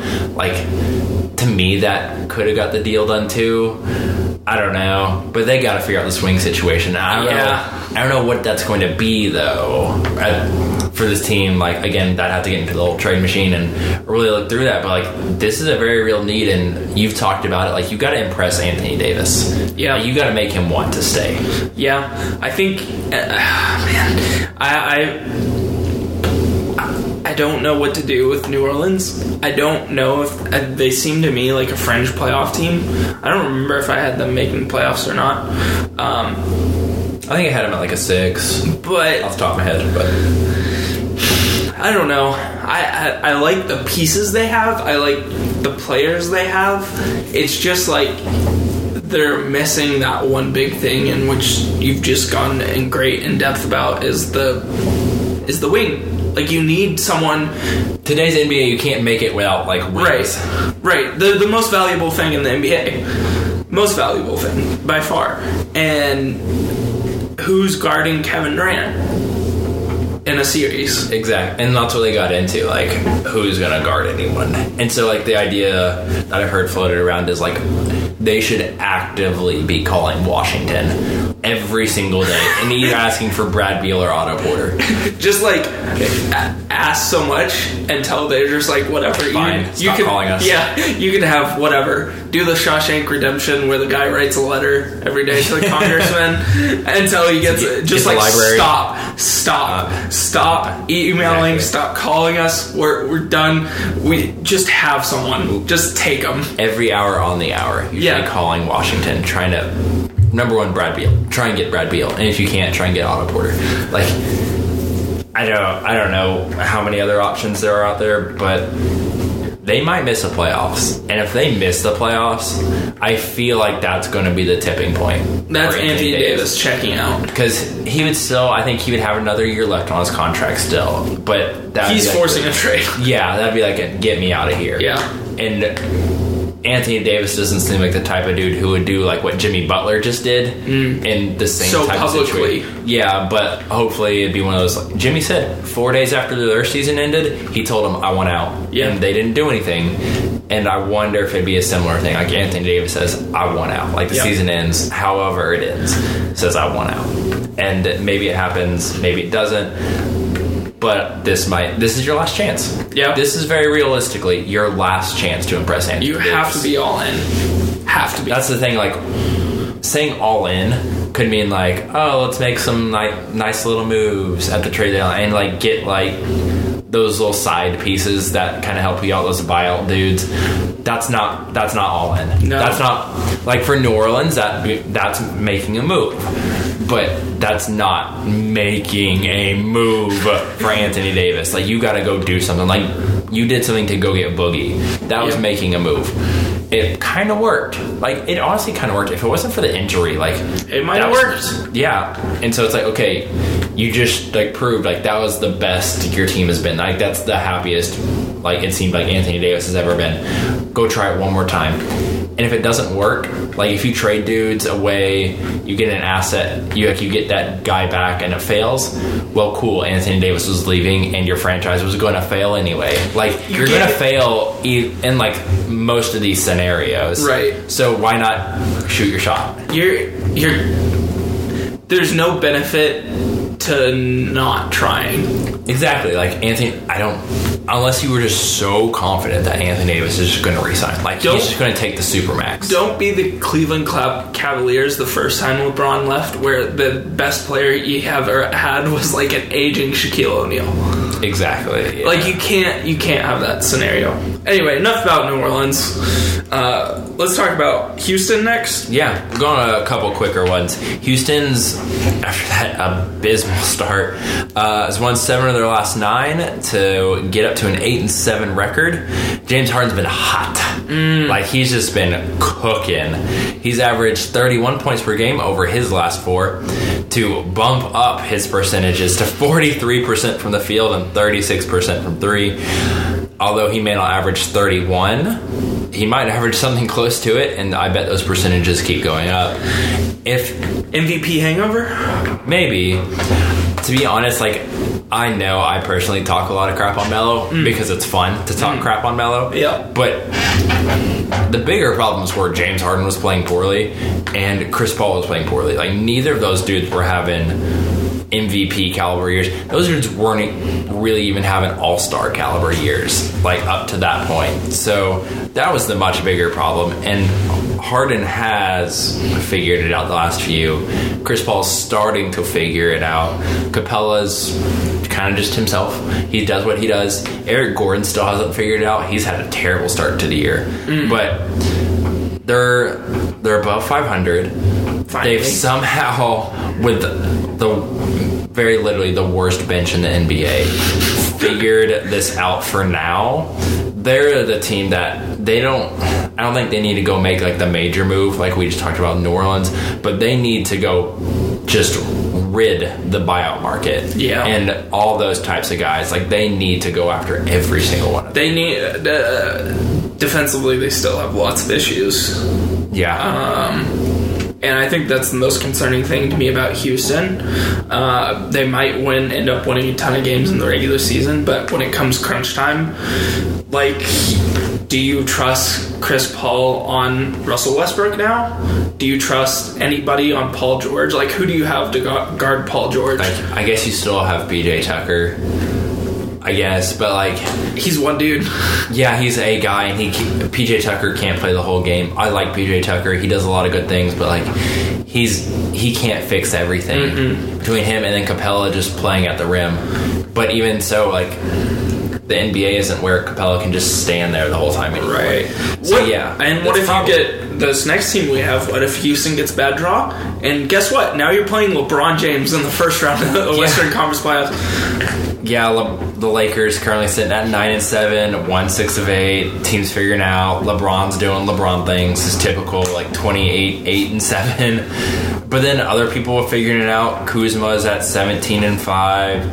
Ingram's at 15, four rebounds, two and a half assists. JaVale's at 14, seven rebounds, three blocks a game. Like the teams I think it's like each player has come into an understanding of who they are. Mm. Like Rondo being out, I wonder how this affects things. But if Lonzo just realizes like I don't have to score 20 points, I just have to Get out of the way. get out like 10 points and play defense and pass the ball. Like if Lonzo can do that, if Ingram can just kind of be what he has been, if Kuzma can be what he has been, Josh Hart, JaVale, and just like, yeah, we have LeBron. Just give him the ball and do whatever he says. Like the team will probably be okay. The I didn't realize that Lonzo was averaging eight points, uh, five ish rebounds, five ish assists, thirty nine percent from the field, thirty six from three. That's not awful. I feel like every time we see each other, we make fun of like, oh yeah, Alonzo airballed another three the other night. It's kind of going in, but kind of this like I wasn't kidding about if Lonzo can just be around ten points per game and just do everything else well, like that's Not worth the second pick. no, but like that's for what this team this year is, and just kind of being a middle of the pack playoff team, just mm-hmm. proving like we have things. I think if he can just be that, like that's kind of a win. Yeah. and then grow him.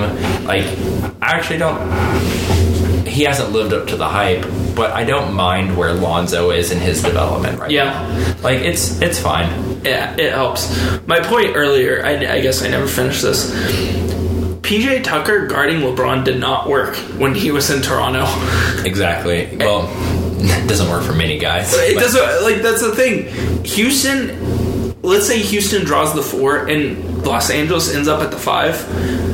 Guess what? You're Yeah. you're playing the best player in the world and series one, first round. I'll say you don't even get to you don't even get the chance to go play Golden State.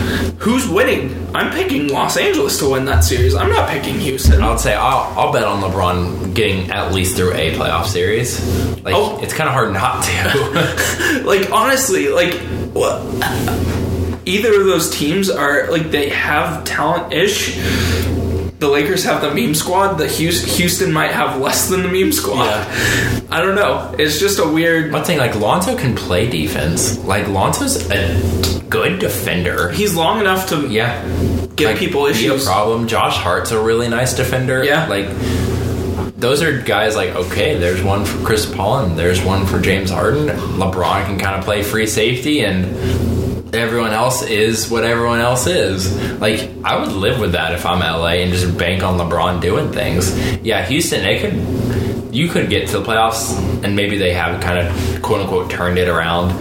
But I'm not feeling good still.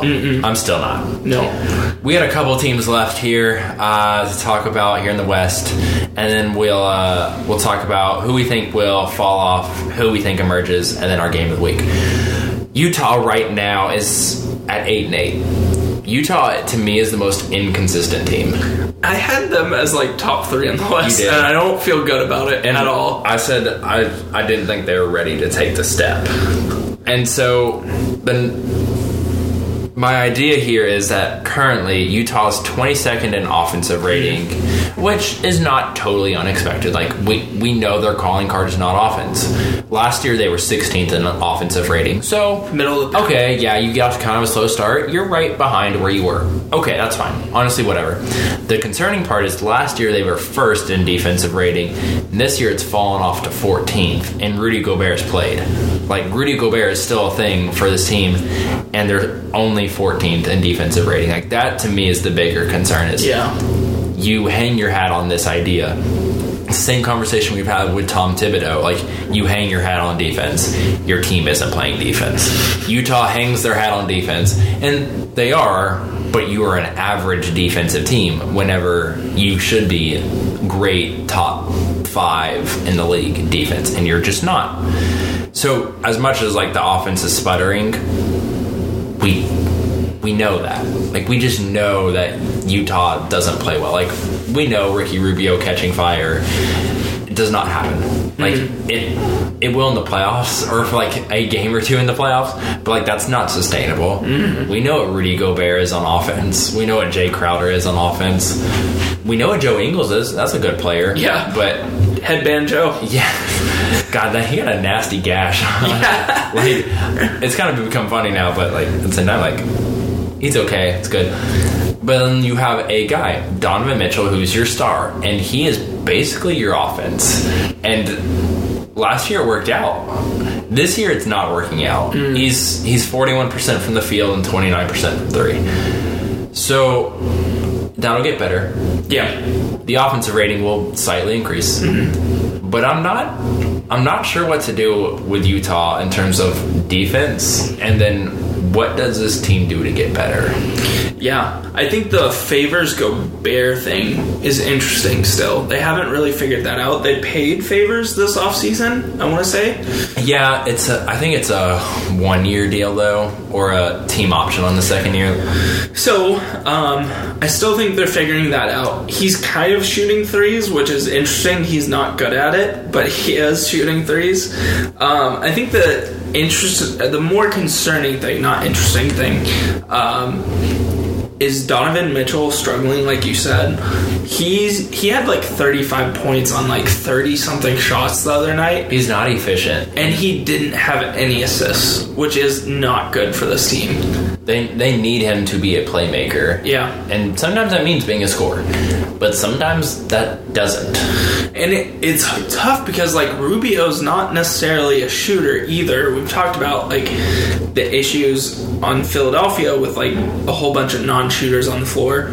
If you have Gobert, Favors, and Rubio, Out there, yeah, I'll say unless it's like Ingles catch- is really the only other shooter on that team who could get buckets yeah, from anywhere. saying, even coming off the bench, like Jae Crowder, like he can knock down an occasional three at this point. three. Yeah, Dante Exum's not a three point shooter.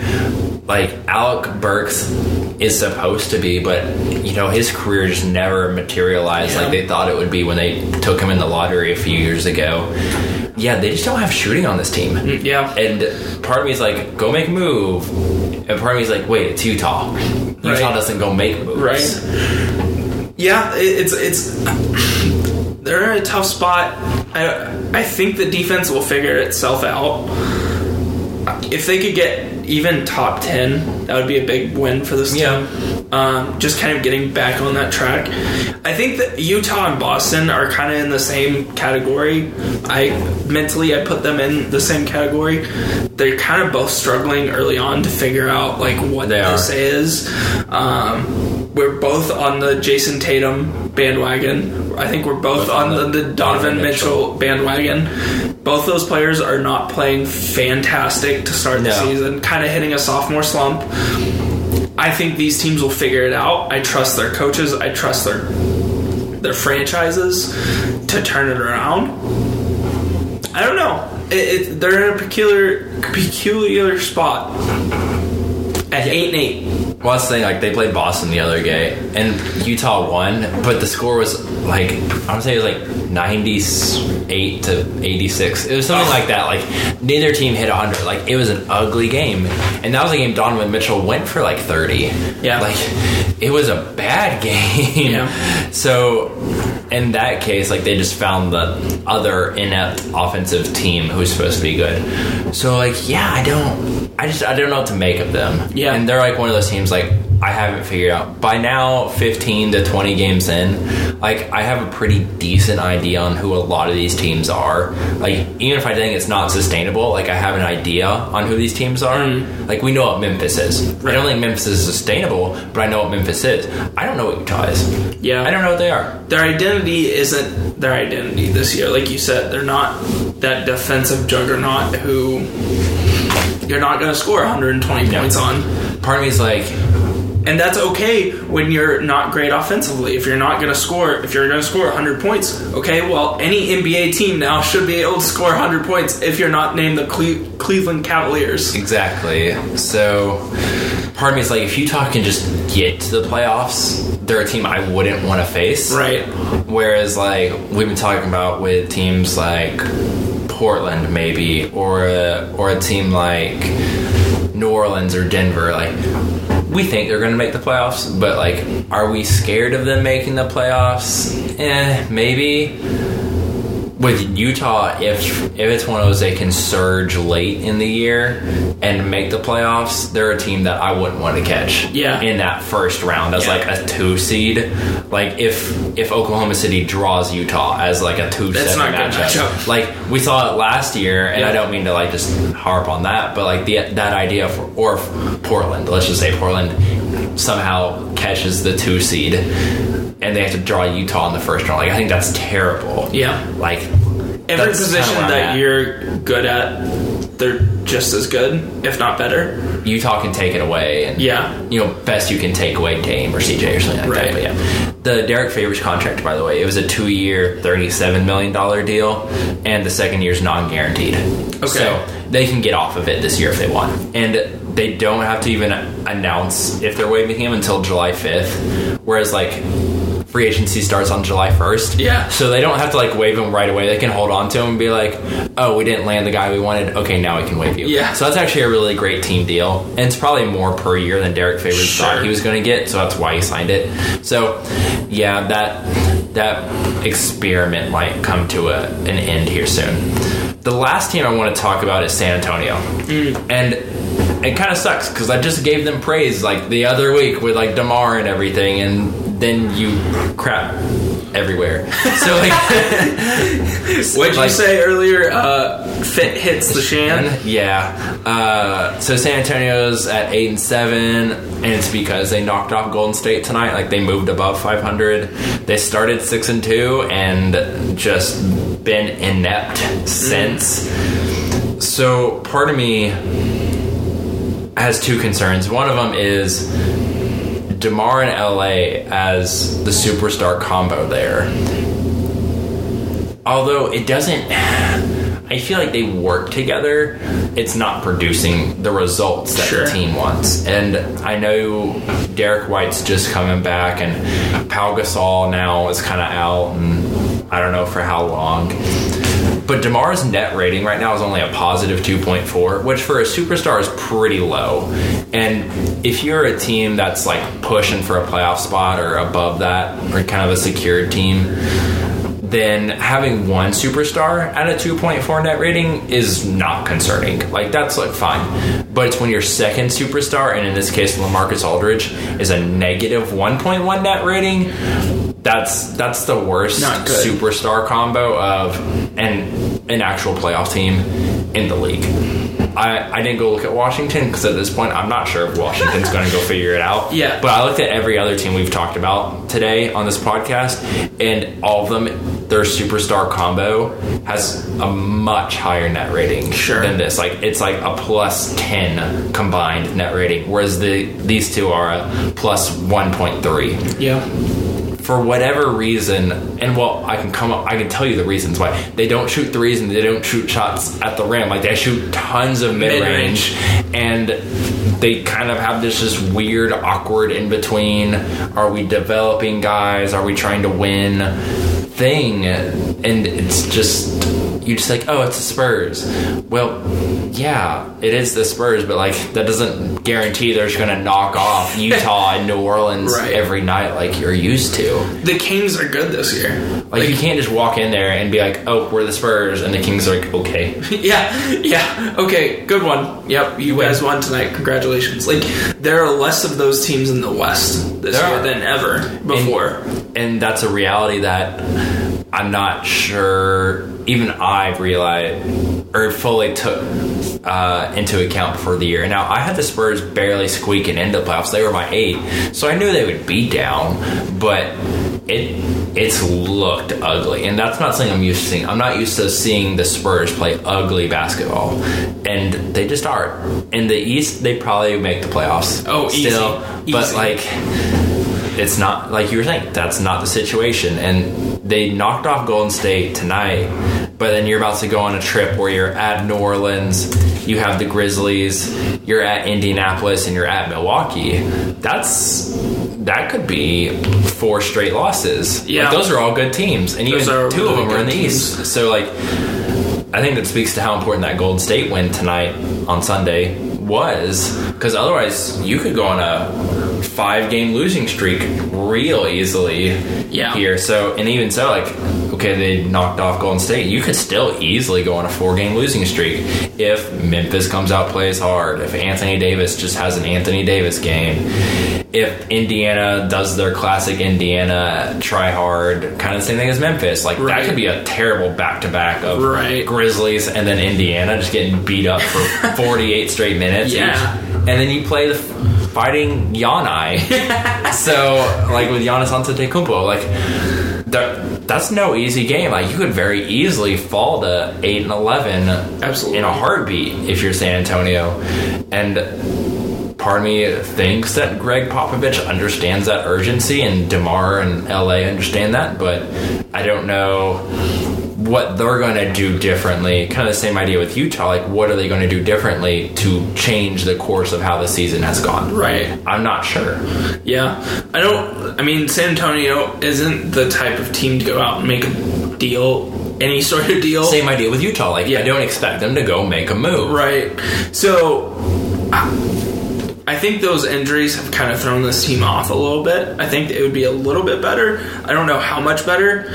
I feel like 40 to 45 wins with this team is reasonable. I think that is reasonable. I don't know if that's a playoff team though. exactly like what number is or is not a playoff team. Right. It's something in that 43 to 45 range, 43 to 46 range, and that's right about where we're talking San Antonio is probably going to be, and that's Yeah. kind of why we said they're going to be a 6 to 8 seed if they make it. What it what was it? One game separated the three to the nine. That's what knocked, yeah, or a couple games, Yeah, yeah, two games, but like that's what knocked Denver out of the playoffs last year. Is Minnesota won the last game Yeah. to get in, like instead of Denver. Like that's all it took, and so that's why like when we get into this next big question, who emerges from all this or doesn't?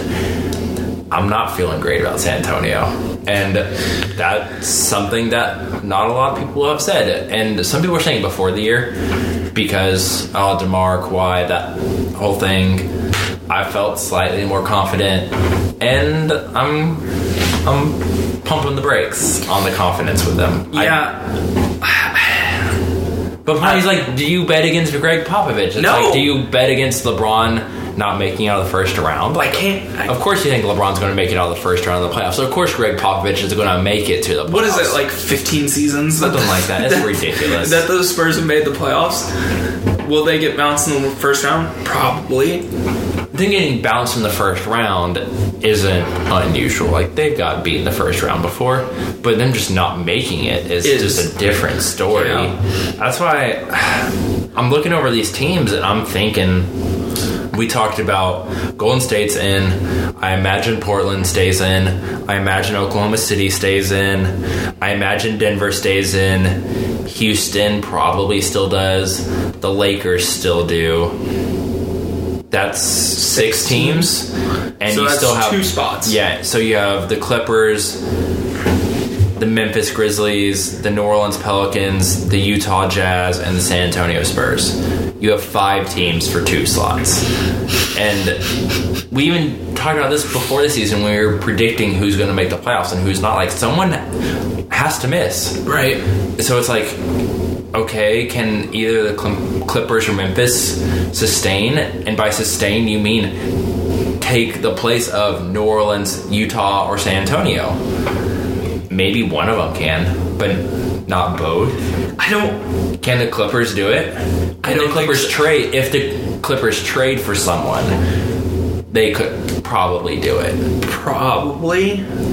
But part of me is like, I don't know if they if they will. I don't think they will because they they, have so much financial flexibility. Yeah. If they didn't go get Jimmy, and maybe Minnesota wasn't willing to deal within the West. Yeah. But like they had the contracts and the assets to go get Jimmy. Oh, absolutely. And the, the, I never like heard them brought up. Mm-hmm. Maybe it's because they were just like, we're not trading for Jimmy. Like we'll sign him, but we won't trade for him. Maybe that was all. But like to me, that's the type of thing that would secure them in the playoffs Sure. knowing everything like we talked about they have a bunch of good stuff part of me wants to bet on one of those two getting in just i don't know Just i want to see for like sake of argument. for the sake of a team getting in there and a team earning a spot Yeah.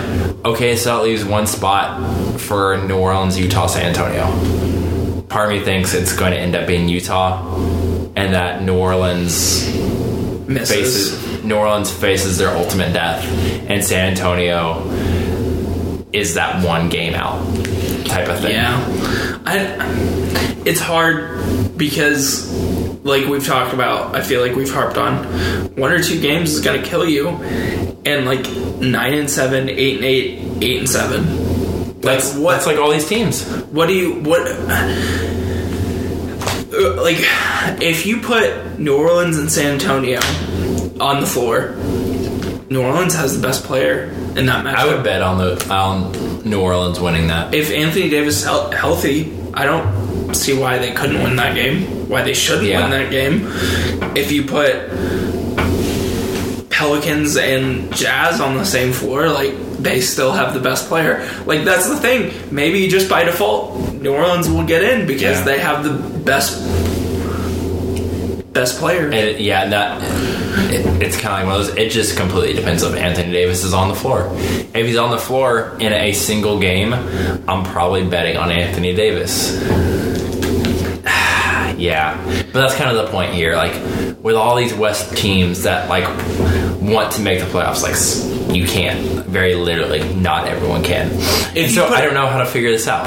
If you put a gun to my head, I would probably say the San Antonio Spurs because I'm trusting Gregg Popovich. They somehow make it. They somehow make it. Bryn Forbes hits like a three to, The most to like San. Antonio thing ever. Uh, yeah, if you put a gun to my head, I'm saying San Antonio. I I wouldn't be shocked, Yeah. but I, I don't know. Again, it's like okay, maybe Utah just has a weird off year and they don't make the playoffs. Fine. Like your your superstar didn't play that well this year. That happens though. Like That that's happened in the past. that I mean, Houston's been the eight seed before with James Harden. Uh, New Orleans, New Orleans is usually like the seven or eight seed if they make it. Anthony Davis is probably going to get hurt more. Like he's already missed three games. What they played, fifteen games? Yeah. So if he's missing twenty percent of your year, do you think you can still make the playoffs? No. The answer is no. Not in the West. In the East, sure, absolutely. They should probably be in the East anyway because New Orleans, yeah. there's whatever. Uh, um, the point is like uh, you can't win games without your best players on the floor, especially if you just have one. I know. Like Oklahoma City can get by it now because they have Paul George, but that's why you go out and trade for Paul George. Is in case Russ gets hurt because you know Russ gets hurt. Yeah, like Milwaukee wouldn't be Milwaukee if they didn't have Giannis. Like we know that. Like they might in the East they still make the playoffs, but like it's not They're same not the same team. Not at all. Like No. we've seen what Charlotte is without Kemba. Dumpster Like, fire. just trash. Like l- sometimes when you only have a star, like you're a, you are very literally a top five tank team. Yeah. Versus a playoff team. Right. Like the, these great players have that dramatic of an impact. I don't know. It, it's tough. It, it's it's going to be so interesting to watch this because this isn't just like an April push or a March push or a February push. This is a whole season fight for That's- these Western Conference teams. And I think this is when like we're starting to realize like what we were talking about before. Like, oh, the West, it's going to be really tough.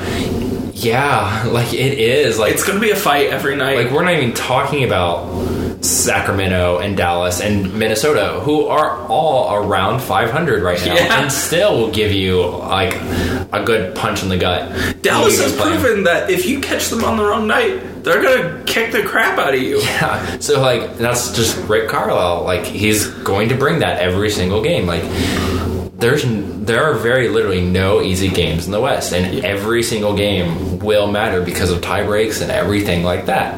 Like ask Denver last year, and then amplify that times hundred this Yeah. year. Is that's what it is? Yeah, this playoffs race is so fascinating. The East, top wise, I think is more interesting because there's more scenarios in which that could end out putting out an interesting team into the NBA Finals. Yeah. The West, we generally know that it's going to be Golden State, Yeah. barring any crazy injury. Um, Yeah, one through four in the East is interesting. Two through eight is interesting in the West. yeah, and like I don't. Those te- these teams could give Golden State a run for the money. They very well could get swept in five games Eh. or four or five games. Yeah. Um, yeah, it's just it's a, like you said. Who emerges from this mess? It is a mess. Like it's, just a mess. It's just a mess. Um, anyways, that was a fun. That was a fun topic. I'm I'm glad we talked about that. Kind of broke that down a little bit more. Um, I feel like we're gonna keep doing this throughout the season, and just like, well, this team's eliminated because like so and so's This team, yeah, this team finally fell off. Or, Yeah. yeah, something like that. Um. Anyway, let's give our game of the week and then let's be done. We've been talking for a while, Matt. Yeah, oops. oh well. Uh, yeah, so mine will be, and this is a game I mentioned: Spurs at Bucks. Will will the Spurs kind of be drifting by that time, or are they still pushing strong? And then you know, is Milwaukee still one of those top teams in the East at that point, record wise? That'll be Saturday, November twenty fourth, seven thirty p.m. Central Time. I think the Bucks come out victorious. It's a home game, one thirteen to ninety nine. the Bucks are good. I got to watch them on Friday. And whew, man, It's different this year. It's different. It, it- it's just a different team. Their pace is unbelievable. Uh, my game of the week is Portland at Golden State, some uh, Western Conference juggernauts on Friday, November 23rd, 9:30 p.m. Central. Golden State's going to win, I think, 125 to Portland's 118. I think it's going to be a close game. Um, Damian's going to make it a close game. Yeah, I'll say see what see what Portland's made of. See if see how much. I don't again don't expect them to win. How much can they actually stick around? They've I'll generally played. Golden State really close in the regular Yeah. season. It's a different story in the postseason, and I think it's kind of an interesting.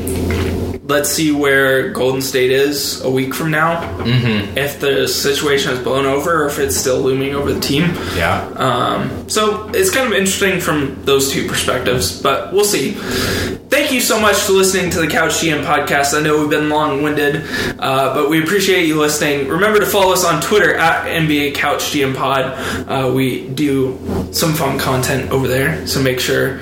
I think we're good at tw- NBA Twitter follow. Not the best, we're good. We're getting there. We're like the Los Angeles Clippers of NBA. We're good, not great. We're As long as there. we're not wearing those ugly LAC City Edition uniforms. Good God. we're fine. I, I'm okay. So next week we're we're doing the uniform podcast. I, I had to bring it up. I just for the sake of the that's streak. it. That's it. That's it. We're doing it. Okay, that's next week. We look forward to seeing you. Uh, not seeing you.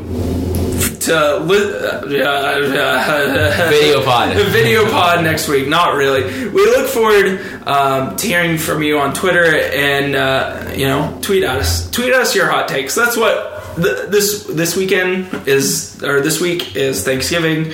So we want to hear your hot takes this week on Twitter. Um, tweet at us and uh, we'll tweet back at you with our hot takes maybe. Um, we'll see you next week on uh, our NBA Uniform Edition podcast because we're doing it. I'm tired of talking about it. We're gonna do it, Matt. Fine. See you next week.